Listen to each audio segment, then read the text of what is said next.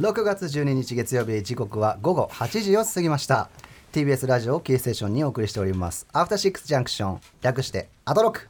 今夜は MC のライムスター宇多丸さんが公休ということでウィークエンドシャッフルのバトンを継いだ TBS ラジオ TALK ABOUT の MC Da-iCE の工藤大輝が担当しております。そして月曜パートナー TBS アナウンサー熊崎風斗です、はいさあここからは聞けば世界の見え方がちょっと変わるといいな特集コーナー Beyond the Culture のお時間です。今日は工藤大輝さん肝入りの企画を用意してくださいましたので、はい。ゲストの紹介よろしくお願いします。はい。今回の特集のベストメンバーだと思っております。まずは日本ダンススポーツ連盟のアンバサダーも務めます国内ダンスシーンの顔 DA PUMP の KENZO さん。こんばんは。よろしくお願いします。よろしくお願いいたします。 KENZO さんはもうい。ろんなところでお会いして、はい。い一度飲みにも連れて行っていただいて、そうですね。それ以来ですよね、はい。やいやもういろいろちょっと深い話をしたいと思ってますので、よろしくお願いします。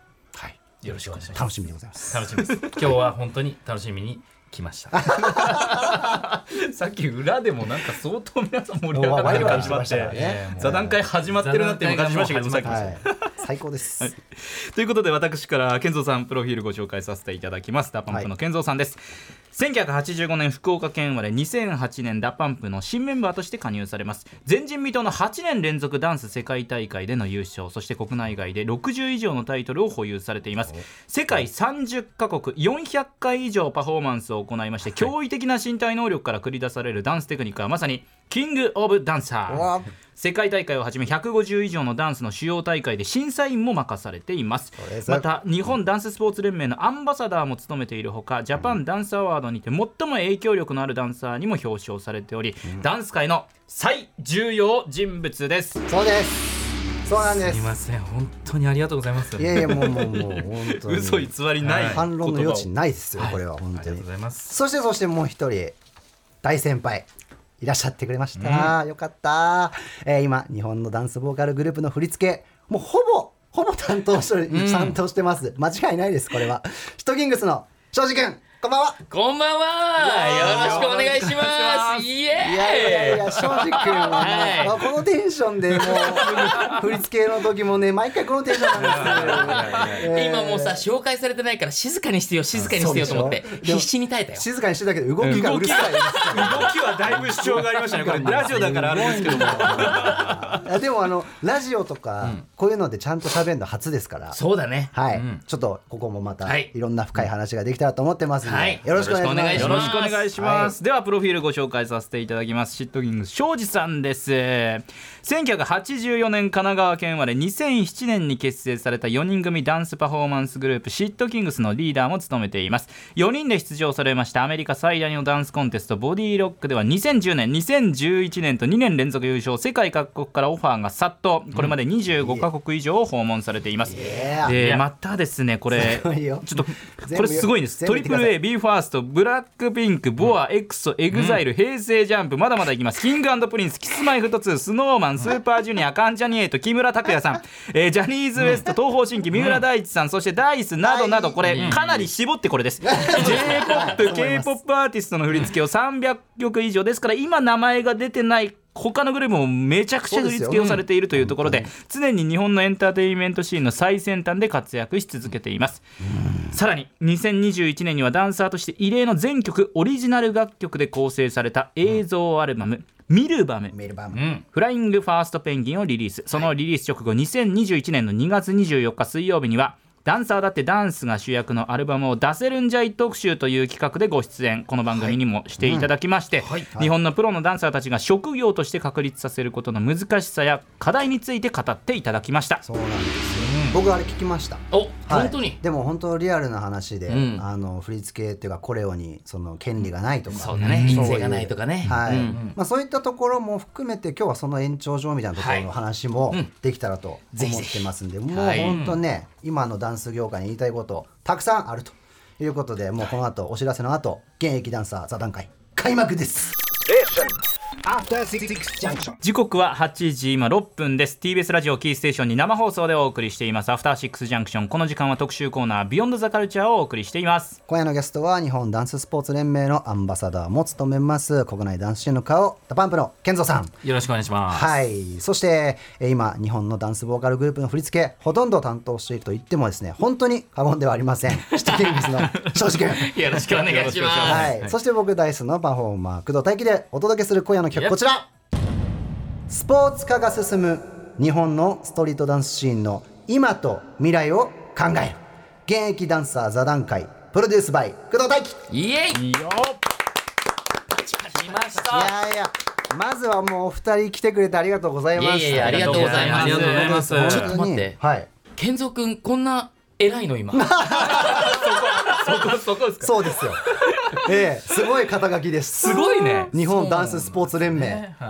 知らなかったわ。すごいですね、い。やここためなんですよ。あそうか。そうはい。あすごい奇跡。レアレアためなんだよね。そう、ん。レアタメあんまりいないですか？あんまり全然もうこの年代ってそんないなくて、うん。いやへなるほどね。いや今回この企画その2人じゃなきゃダメだなって思ってたんです。っていうのもなんか今の若い子たちにはない時代を生きてきていて、うん。上の時代の方も知っていて、はい。今を頑張って生きてるっていう、あのちょうど過渡期のダンスの時代を生きてきた人たちじゃなきゃ話せない内容かなっていうので、うん。お二人にオファーしたっていううわありがとうございます。もう過去も未来も見えてますからね。いやそうそうはですよ。まあだからそのダンスというものに多分携わってない人も今これリスナーの方たくさんいると思うんですけれども、まあいわゆる例えば学校で、えー授業になってるとか、はいえーある種目はオリンピックになったりするということで、まあスポーツとして結構こう地位を上げてきてるとは思うけど、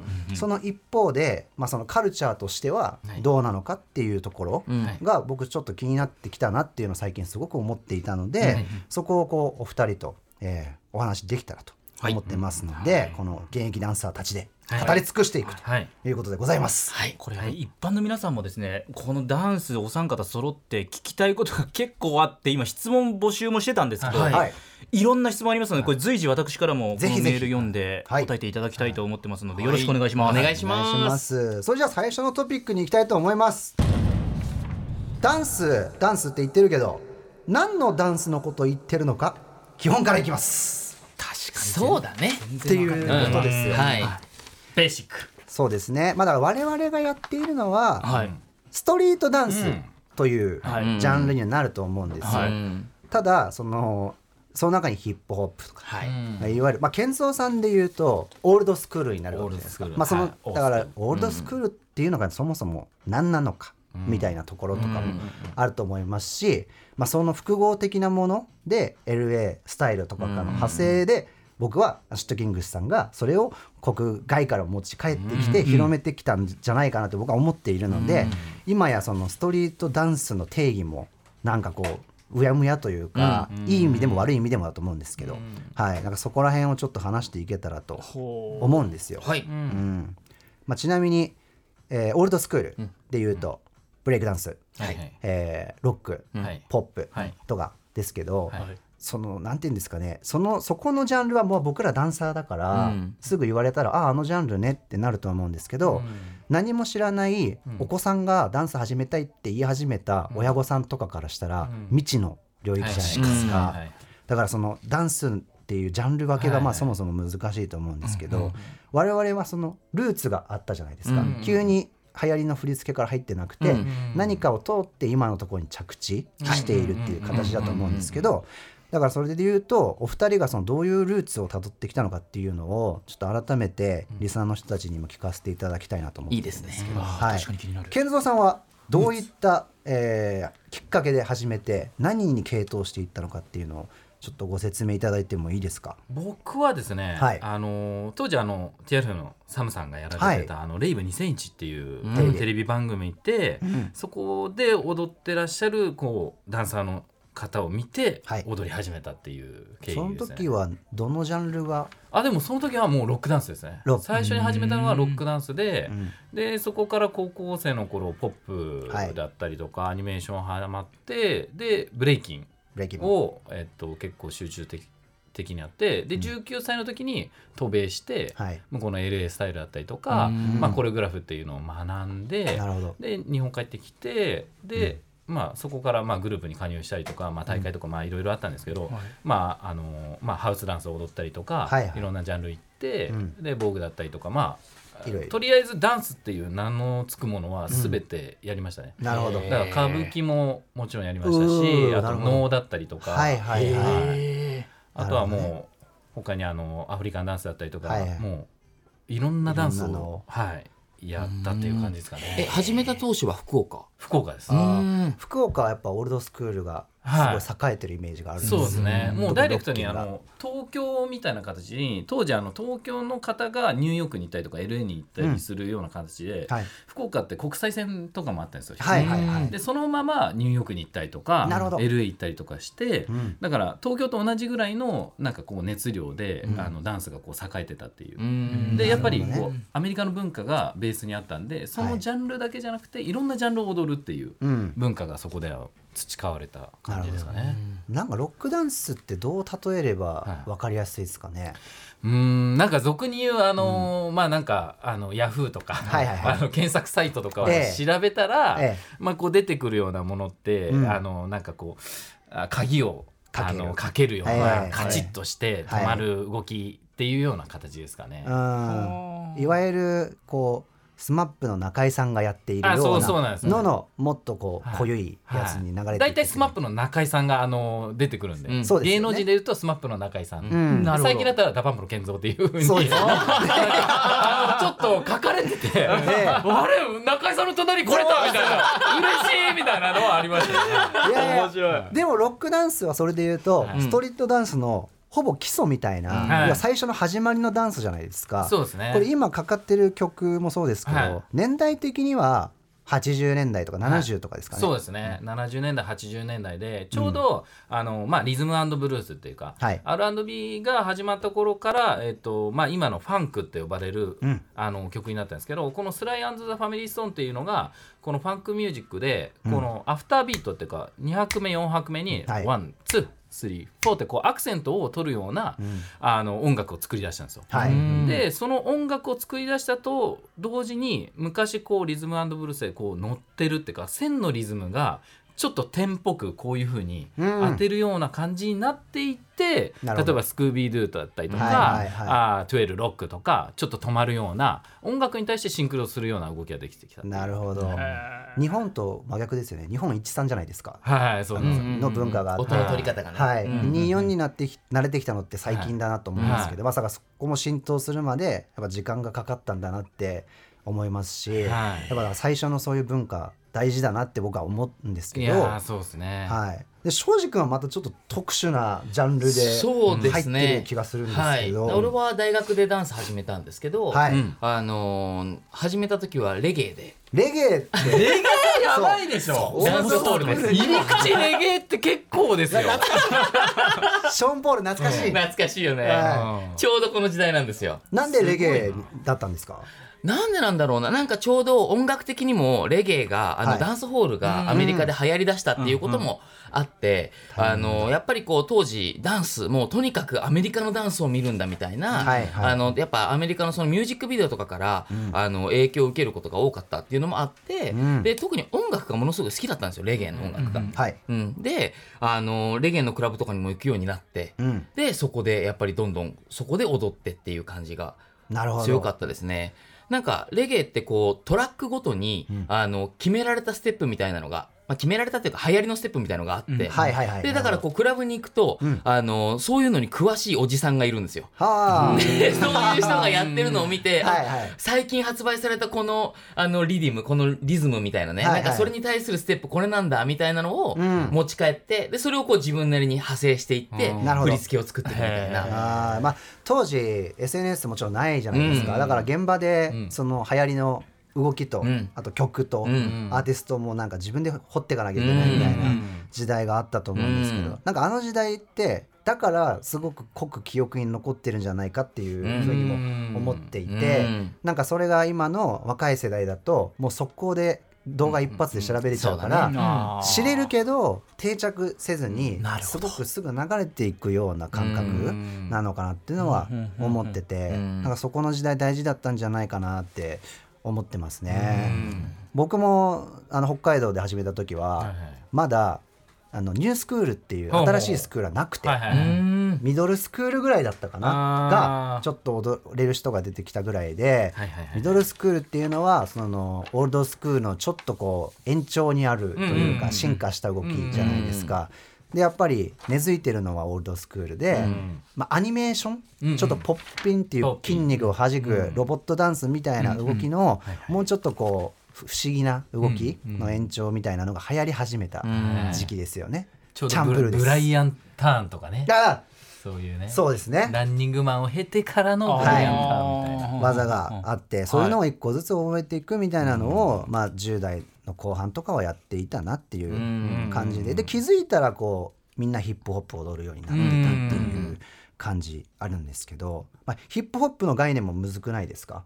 あの僕最近すごく思うのは、ダンススクールのレッスンのカリキュラムにヒップホップ中級って書いてて、レッスンに行ってみたら j p o p が流れて踊るっていう、ん。なんかその概念がいまいちちょっとしっくりきてないところもあって。なんか踊りはヒップホップなのかもしれないけど、はいはい。曲とん。服装とか、うん。そのカルチャー自体はヒップホップではないっていううんところで、これはそのこのまま進んでいくと、そこだけ風化していくのかなって思っているところもちょっとあったりして、ねえ。でもさ音楽も変わるじゃん、そうですね、なんかさやっぱり当時のヒップホップと今のヒップホップって違うし、全然違いますね。そうそうそう。でもなんかある種ダンスだけはこう、変えずに残しているものもあるじゃん、カルチャーとして守っているものもあって、はい。ってなってくるともう本当に昔の音楽でしか表現できなくなってきちゃうんだよね。それを音楽とセットのカルチャーとして捉えすぎると。確かに、うん、でも逆にそれをじゃあどう combine してというか混ぜ込んではい今はい。の日本の音楽に当て込んでいくかとか、そういうものを通して表現していくかみたいな、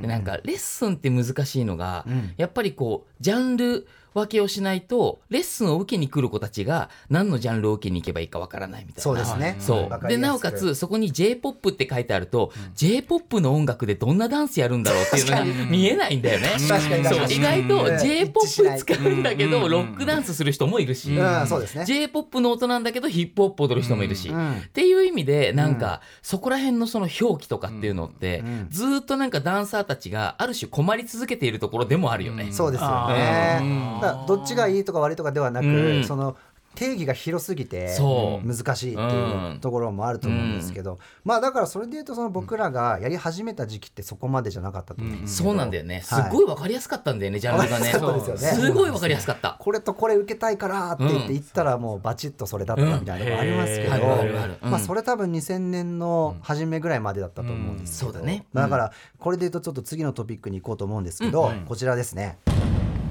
今のストリートダンスシーンのことどう思う？はい。ね。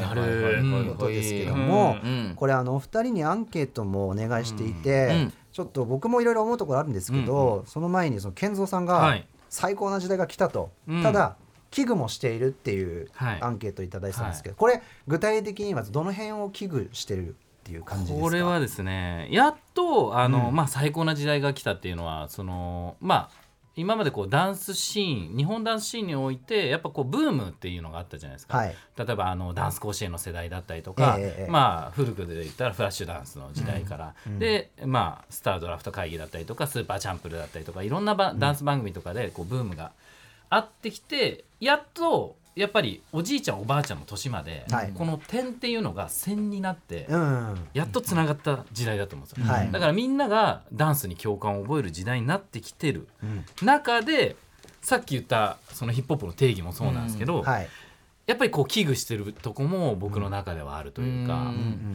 あのヒップホップの定義っていうのはやっぱり4エレメンツって呼ばれて、うん。あのはい。DJ グラフィティ、はい。b ボーイ、まあ、マスター・オブ・セレモニー MC って呼ばれて。今5エレメンツ目が大事っていうふうに呼ばれてるんですよ。うん。で5エレメンツ目っていうのは何かっていうと、ノーレッジっていうはい。知識、ここの部分が大事で、うん。そのヒップホップの定義としてはその知識をいろいろやっぱりこうルーツだったりとかいろんなものを知って、うん新しいものを作り出してくれっていう、うん。新しいものからできるものもあるけどやっぱりこうストリートダンスだったりとかだそのダンスのカルチャーの中から新しいものをこう生み出してほしいって、うん。全く違ったことをするんじゃなくて、それがやっぱりこう OG たちの念だったりとか、うん。先駆者たちがこう意識して今やってることで、ただ今のこの危惧してるっていうのはやっぱ SNS の時代っていうはい。だからこうリアルかリアルじゃないものかっていうのを、うんその受け方が難しくなってきてるっていう。なるほど。は確かに。だからダンサーさんだったりとか、まあ、ダンスを始める子たちも例えば知識だったりとかいろんなものを吸収していくと、うん。その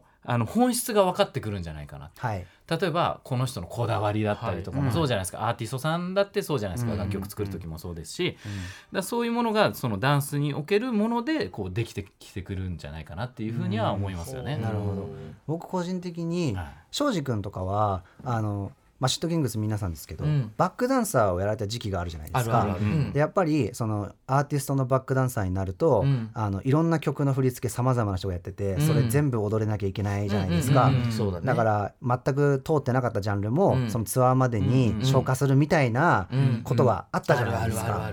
今逆転してるじゃないですか、うん。僕らもこの曲はこの子たちダンサーにお願いする。だからうん。基本あー点っていう。そうだね。うん。だからそれが得意な子たちにっていうね。そうですそうです、ん。だからそれで言うとちょっと時代が変わってきたのかなって思うんですけどうん。庄司君とかその辺とかどうやって考えてたりするんですか？そうね。なんか、あのシットキングスってはい、なんならそのあんまり時代にとらわれなかった、うん。あの歴史とかにあんまりこうとらわれてなく自由にやれてたグループなんですよ。はい。はい。うん。でなんだけど、ありがたいことに誰にも怒られずにここまで来たの。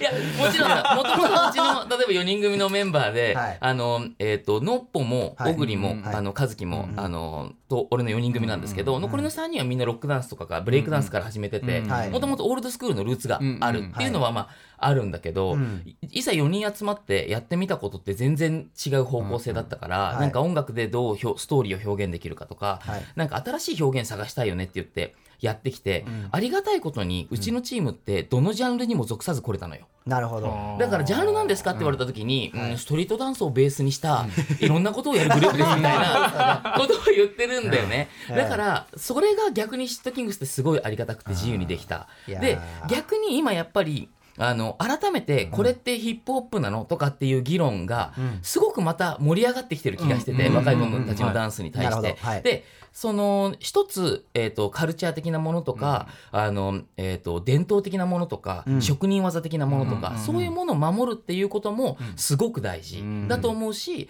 それが同時に若い子たちの、えー、と可能性をうん。削る可能性があるんだとしたら、うん。はい。全無視でいいとも思っちゃう。なるほど。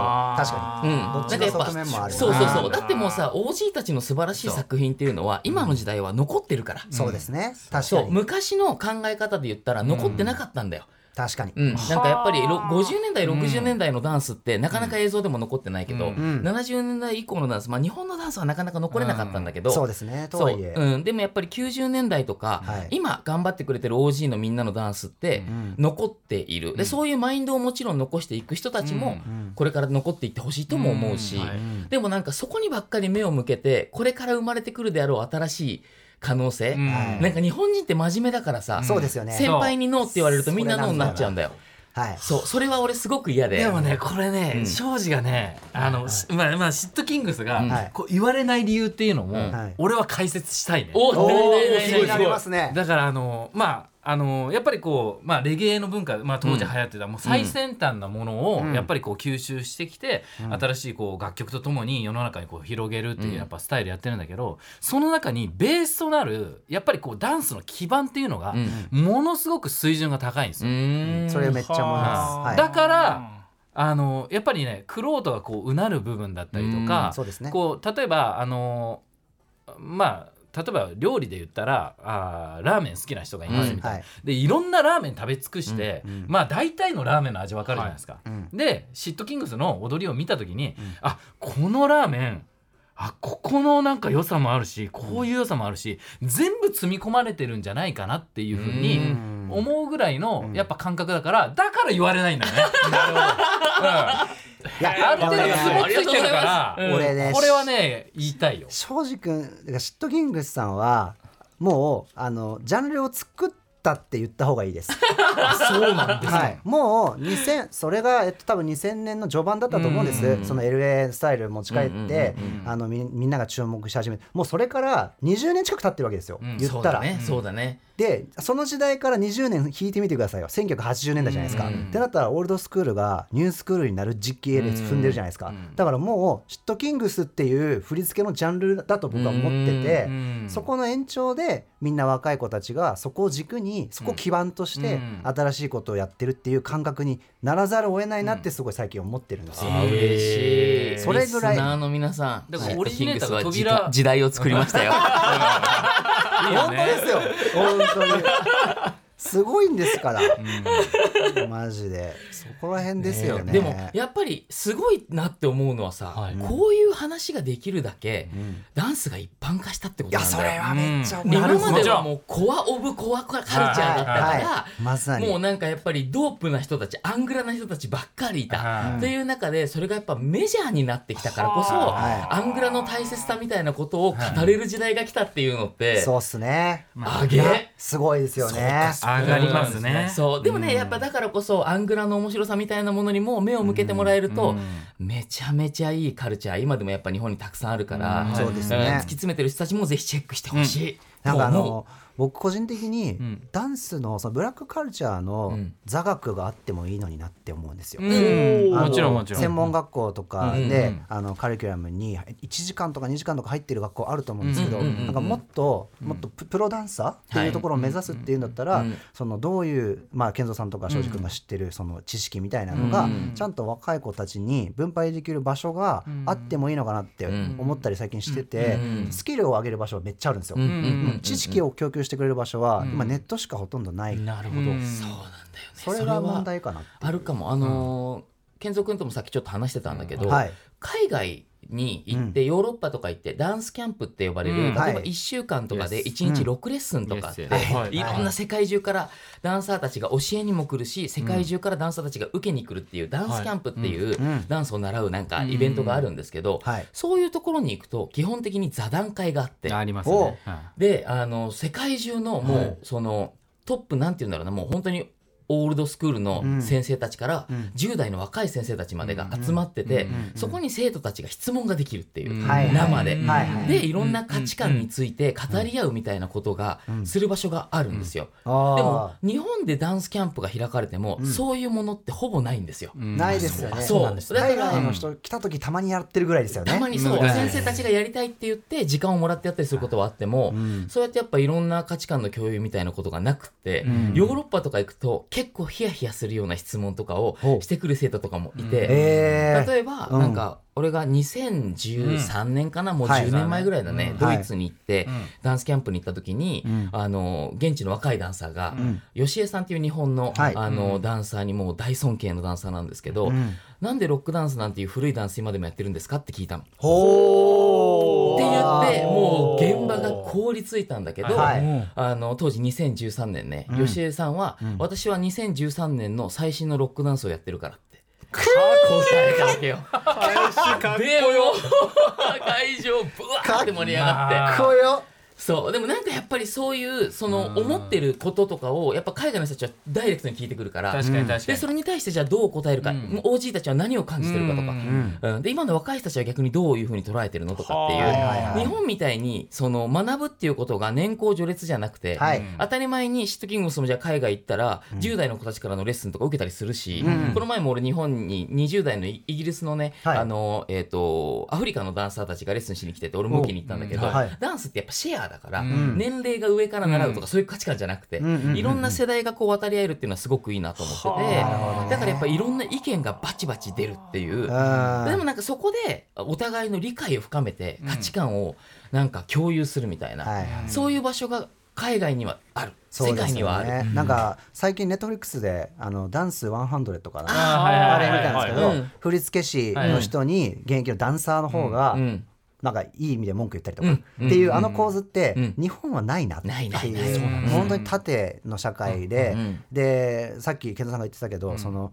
やっぱいい子というか、うん。ちゃんとこう習い事前としちゃう、うん。うん習わ習うもので、はい。勉強するものでっていうのがうん。先行するこれ多分日本人の国民性な気はするんですけど、うん。そもそも始まりがカウンターカルチャーだから、うん。そういうとこにないんじゃないのっていう、でもそれを教えてくれる人はうん。スクールにはいないじゃないですか。いや絶対いないですそうだってねいうなんかジレンマが起きてるなっていう、でまあなんか資格とか作ってもなってところが好きなんで。資格じゃないんですよね、うん。ですよね。だからもうダンスってやっぱこう世界とかはいこう行っててやっぱ感じることがやっぱりそれをやることによってやっぱりこう宗教だったりとかうん。まあ人種とか性別とか年齢とかうん。あーまあ性別もそうですね。全部取っ払ってはい。あの一つにしてくれるものだと思うんで。うん。だからそこにおける例えばさっき言ったノーレッジとかは例えばあのまあ日本人だったら日本の歴史学ぶじゃないですか。うん。はい。そしたらより日本のこと好きになるじゃないですか。うん。はい。あこんなことあってあこういうとこにこういう建物が建てられたんだとか、はい。あこれがあるからじゃあこの食べ物が生まれたんだねとか,、うん。なんかそういうのを知ると、うん。もっともっとより深く世界の人たちがこう共通言語としてうん。いろいろダンスでこう交わることができるんじゃないかなっていうふうには思うんですよね。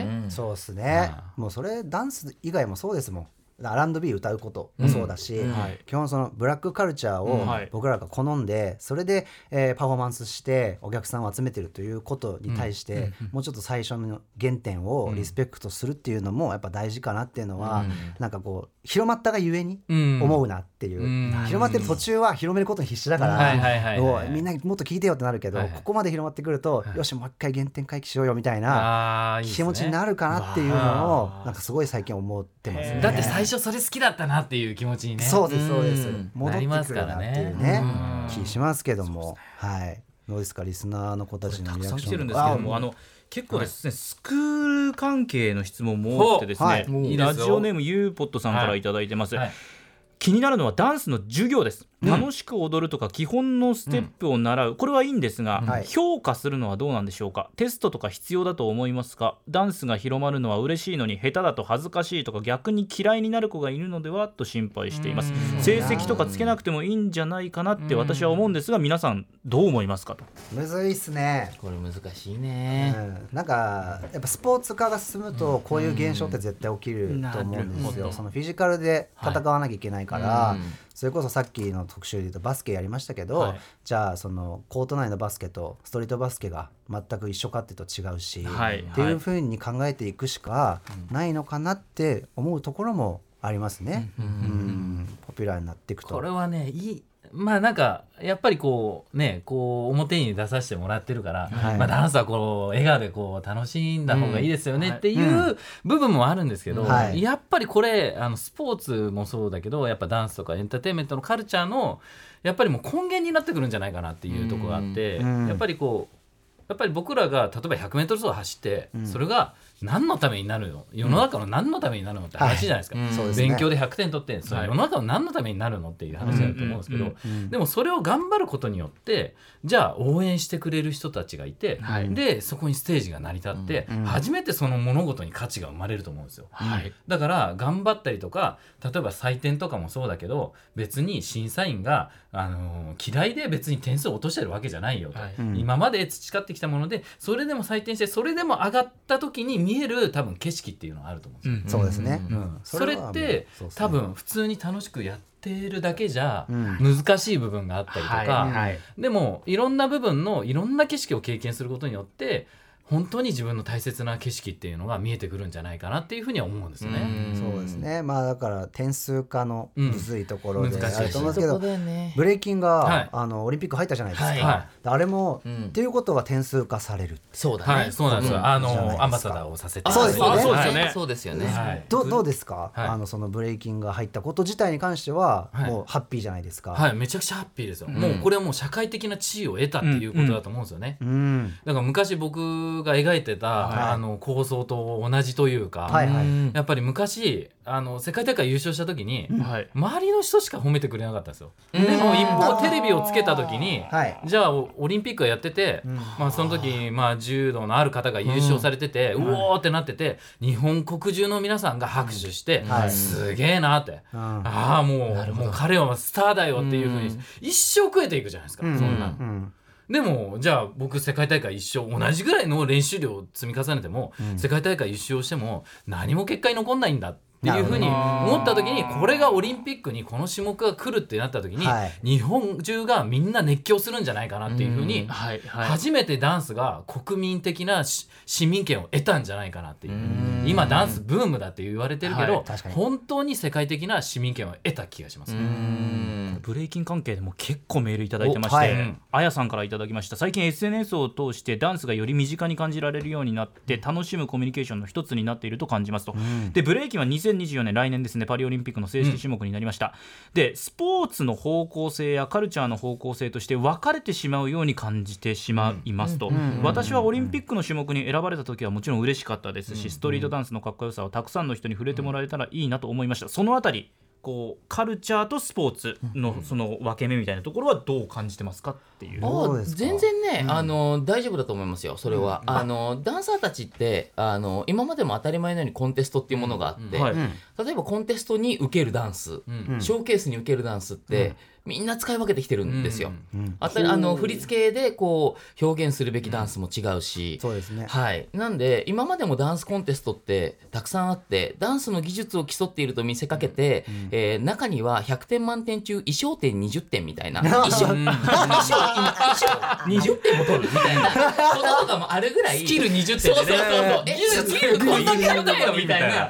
こともあるんですよ。ええそうでもじゃあダンスって衰退したかって言われたらそんなことはなくって、みんなやっぱりなんかそのテクニカルとして例えばそのオリンピックっていう場をテクニカルの向上っていう意味で多分使っていくし、はい。そうですね。うんそれと同時に例えばフィギュアスケートでも、あの競技とアイスショーがあって、ショーはエンターテインメントに特化してるものをする、なんか皆さんやっぱり、自分の中にあるエンターテインメントの火が消えるわけじゃないので、うんなんかそこはもちろん明確ななんかいろんな評価基準みたいな分かりやすいものがきっとできて、それにあのなんかこうみんな合わせてもちろんオリンピックの場ではやるんですけど、なんかだからといってみんなの独自性とかエンターテインメント性がなくなるってことはないかなと思います。なんかあとはそういうやっぱイベントが大きくなればなるほどあのなんていうの反対因子って言っちゃあれですけどね。ダンサーたちってちょっとひねくれもんなんで、俺たちは全然違うことやるからみたいなことで、ええかっこいいことに特化する人たちも出てくるですね。うん。うん。なんかそういう意味で、うん、全うん然なんかそこは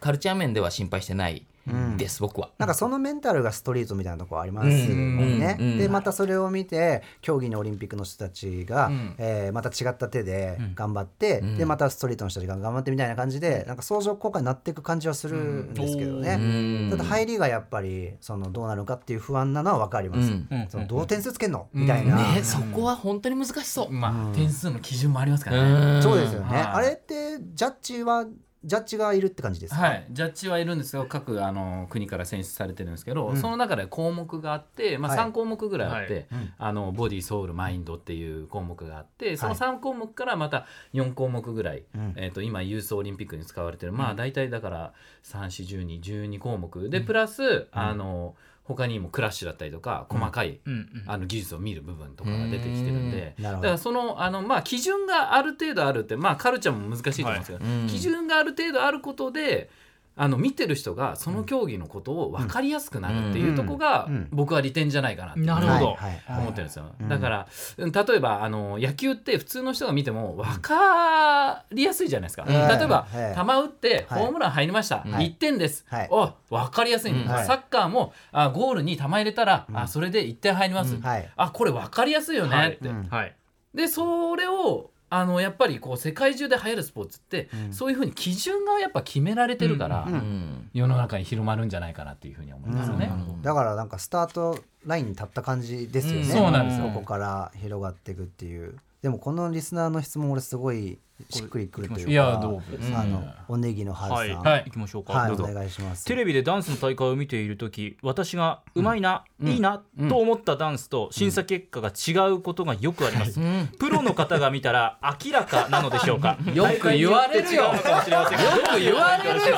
あれどうだったんですかってよく言われるよ。私もやっぱ見ててすごいブレーキの取材とか行ってみて、はい。私ここっちかなって思ってたら、あこっちか、こっちかなって思ってたらこっちかって、むしろなんかこう逆張りみたいになっちゃって、はい。全然もはうわからないんですよ、いこの間はもうでっかいあの番組のなんかコンテストあって、僕あの入れてるとこ、別に優勝してないんですよ。なるほど、でも言うけど優勝してないけどでもこれはあの今の時代にあったやっぱ流行ったそのブームじゃないけど、はい。もうカルチャーになってるのがこれやっぱこう多様性の時代じゃないですか。はい。はい。うん、だから多様化してるっていうことはあの一人一人があの思う感性の部分も多様化してるってことなんですよ。あー。だから誰があこのチームいいよねあのチームいいよねとか、うん、別にジャンル関係なく、はい。物事を共感していこうよっていう時代に多分なってきてると思うので、うん。でもやっぱりこうとはいえそのコンテストだったりとかショーケースだったりとか物事を見るときにそのジャッジっていう人たちがいないと、はい。その視点が多分おかしくなってくる。なるほど。そうですね、うん。あこの人たちが培ってきたもので見てるからだからその例えばジャッジで言ったら、その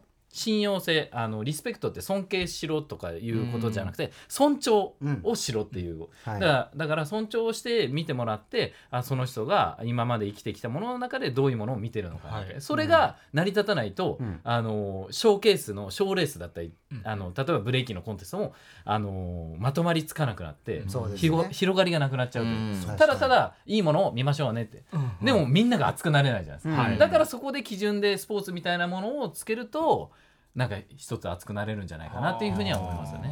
確かに。まあ D リーグとかもそうですよね。そうですね、D リーグはあのダンスのプロダンサーのね、はいリーグですけど、うん。あの要は野球は野球で戦うじゃないですか、はい。サッカーはサッカーで戦う、うん。D リーグはあのジャズとヒップホップが戦うし、うん。ねロールドスクールとニュースクールが戦うしっていうね。ダンスっていう広い定義の,、はい。あのリーグゆえに、はい。そういうぶつかり合いがあって、うん。多分おネギの春さんそれ見たら余計それ思うと思うんですよ。そうだね、うん。審査基準あれもう難しすぎるむずいですよね。から、うん。あのえー、とジャッジの依頼が来ても、はい。すべてお断りしてます。やっぱそうなんですはい、もう嫌です。審査なんてしたくありません。はい胃が痛くなるいやもう本当にだってもうみんなそこにやっぱり体と心をん。もう注ぎ込んで作品を作ってきてみんな素晴らしいんですよ。で、えー、と結果やっぱり評価のポイントって、あの好みも入ってくる。そりゃそうですよ、まあでもそれそうですね。うんやっぱ本当にシンプルにこう技術を評価するっていう人もいるし技術をどう使ってるかを評価するっていう人もいるし、その人だけのオリジナリティを評価するっていう人もいるし、俺昔コンテストでこう審査して、はい。俺98点ぐらいつけたんだけど隣の審査員が0点つけて、えマージっすか。でも誰だ。誰だよ今日一の声検討されていただきましたダ言えない言えダンスにないですよ。ゼロ点はないだろう。ないんですよ。いやはい。一点はないとダメだよ。逆に思うところあったんですかね？なんかああのーえもうだからその時に楽屋で「ちはい。ょっと待ってくれ」と「はい。どうしてですか?」って言ったら、ん。あんなのはダンスじゃない」って言われてほう。そんなことはありえないって俺は思うんだけ そどうですね。でもそう思う人もいるんですよ。だからやっぱそういうやっぱ審査をするっていう時にその人その人の価値観っていうものにものすごく委ねられているところもあるから、んあの非常にんダンスのジャッジって難しい。むずいですよね、うん、だから、あのーダンスの大会があると、ダンサーたちのレベルは上がるから、それ自体は素晴らしいことです、なんだけどそこのその結果に一喜一憂しすぎるのも違うなって思ったりすることもありますね。まあいろんなね楽しみ方がありますもんね。うん。確かに、うん。そうですね、はい。うん。もう価値観が違いますからね。そうなんだよね。うん。本当に難しい。だって SNS で大バズりした振り付けが、はい。はい。あの僕らがじゃあ踊ってかっこいい振りかってそのイコールにならないしならないね。うん。うんそういうのもやっぱありますから、うん。やっぱ永遠にその振り付けとかうん。内容に関しては多分人それぞれ良し悪しが。分かれる、う。ん。まあ、なんかそれがダンスっていうねう、ん。ところもあるんじゃないかと思いますよ。はい。でもここまでで大変盛り上がってるんですけど、もうはい。意外と45分ということであと5そうなんですよ。分少々ということになりましたけど。なんてこった改めてこの番組。秒です。なんてこった。工藤大輝さんメインパーソナリティとして生放送でお送りしますが、今日の「 After Six Junction」はい。 DA PUMP の KENZO さんそして shit kingz 庄司さんに、はい。日本のダンスシーンのトップランナーをお招きお三方をお招きしまして、はい。スポーツ化が進む日本のストリートダンスシーンの今と未来を考える現役ダンサー座談会をお送りしています、で今の課題を伺ったところでこれからストリートダンスってこれからどうなっていくのか最後にですね、工藤さんこのトピックスよろしくお願いします。はい、ストリートダンスシーンの未来どう思うっていうねことですけども、まあ、基本的にはポジティブな、はい。こう広がっていくっていうことでいうとうん。ポジティブなところでしかないと思うんですけど、個人的にはそのなんだろうもう少し、まあ、大人がというか、その若い子たちにそのカルチャーとかを教えるっていう時間があってもいいのかなっていうふうには思ったので、うん。それで言うとさっきの庄司君みたいに、うん。その海外方式じゃないですけどそうだね。レッスンを受けて技術だけじゃなくて、うん。コミュニケーションを取っていろいろ知っていくっていうことが、うん。最終的に技術の向上にもねつながるのかなっていうふうには思ってますけど、うん。健三さんとかどうですか、ダンス、はい。これから。これから。これからはねやっぱりこううん。わかんない 最後の最後にいいね熱い言葉が出てくるのかと思気持ちいいね。これはね、うん。もうなんかわからないというのはちょっと語弊があるのかもしれないんですけど、ん。そのなんかそう未来ってやっぱこう人がこうワクワクするっていうか、うん。夢に対していろんなものがこうできてくると思うんですよ。うんだからこれはじゃあ俺がこういう風になるんじゃないかなっていう風に言うのもあると思うんですけど、やっぱりその人それぞれがダンスを愛してる人たちがいろいろ自分が描くこう未来を作っていってくれたらいいんじゃないかなっていう風には思いますね。うんそうですねはい庄司君どうですか？そうですね。なんかやっぱり僕たちあの若い子たちよりも先に死ぬんで、はい。あの栄養全部吸い取ってほしいなって思うんですよ。はい。僕たち自身が感じてきたものとか経験してきたものっていうのはもちろん余すな余すことなく伝えたいし、吸い取ってほしいし、それを吸い取った上でみんながどうするかはもう自由なんで、変な話だからうちらも先に死んじゃうから、はい。うちらのために踊る必要はないので、確かに。うん、これから先の未来のために何を残していくかってことをみんなに考えながら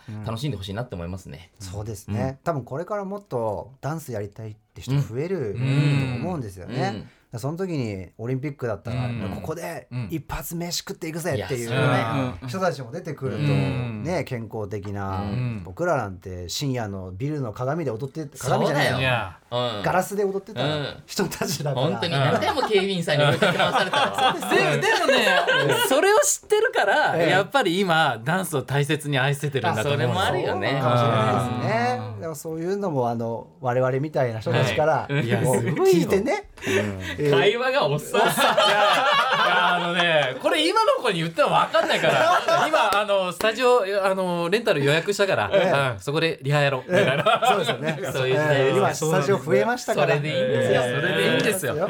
多様性ですよ、はい最終的にはポジティブな方に行ったということですけどもね。はい。ということで、現役ダンサー座談会はい。やってきましたけども。熊崎さんどうでした？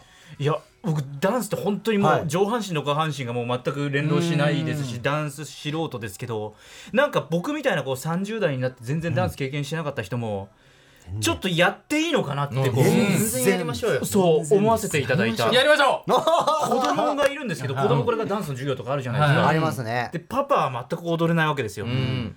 でちょっと恥ずかしいのでもうそう当然なんかその本当初心者の初歩の一歩とか、習いたいなって本当にん。3人の話聞いて思いました。本当にこれから野球とかサッカーみたいなうん。段階に来ると思うんで、ダンスが、うん。はい。これを聞いてるねあの年配の方々も、はい。ダンスやってみようかなってなったらいいですね、ぜひ。そうなんですけども、お願いします。はい、今日もうここで終わっちゃいますけど、どうでしたかお二人？庄司君どうでした？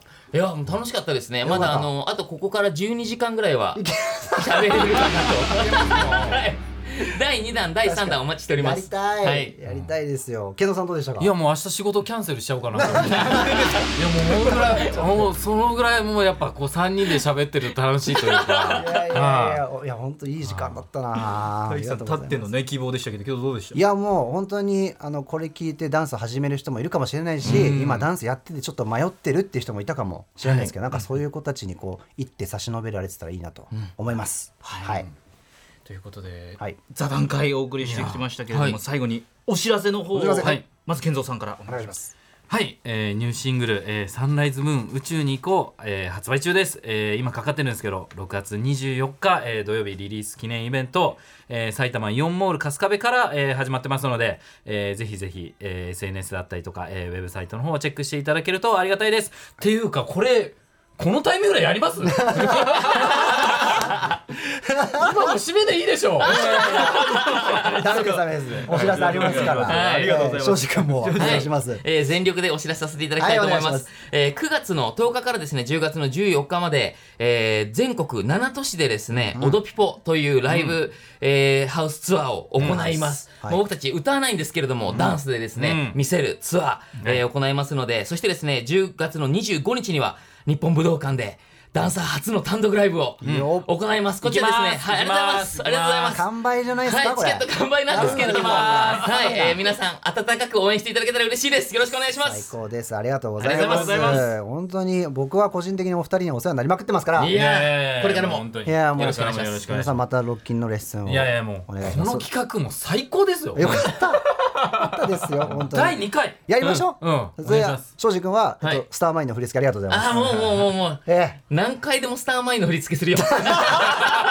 えもう意味わからんですけどそうね意味わかんなかった意味わからんですけども。つけるっていう。そうですよ。みんながやってるやつあれ庄司君の振り付けだかそうらねなんですよ。本当に。一発じゃっつってね。そう、はい。そういうところにもこうリスペクトを込めてと、うん。はい。い、うことでダンスシーンまだまだ盛り上がっていくんじゃないかと思います、はい。これ2回目あったらぜひまたもちろん。やりたいです、はい。お願いします、ということで現役ダンサー座談会今夜のゲストは DA PUMP KENZO さんそして shit kingz 庄司君でした。ありがとうございました。ありがとうございました。After Six Junction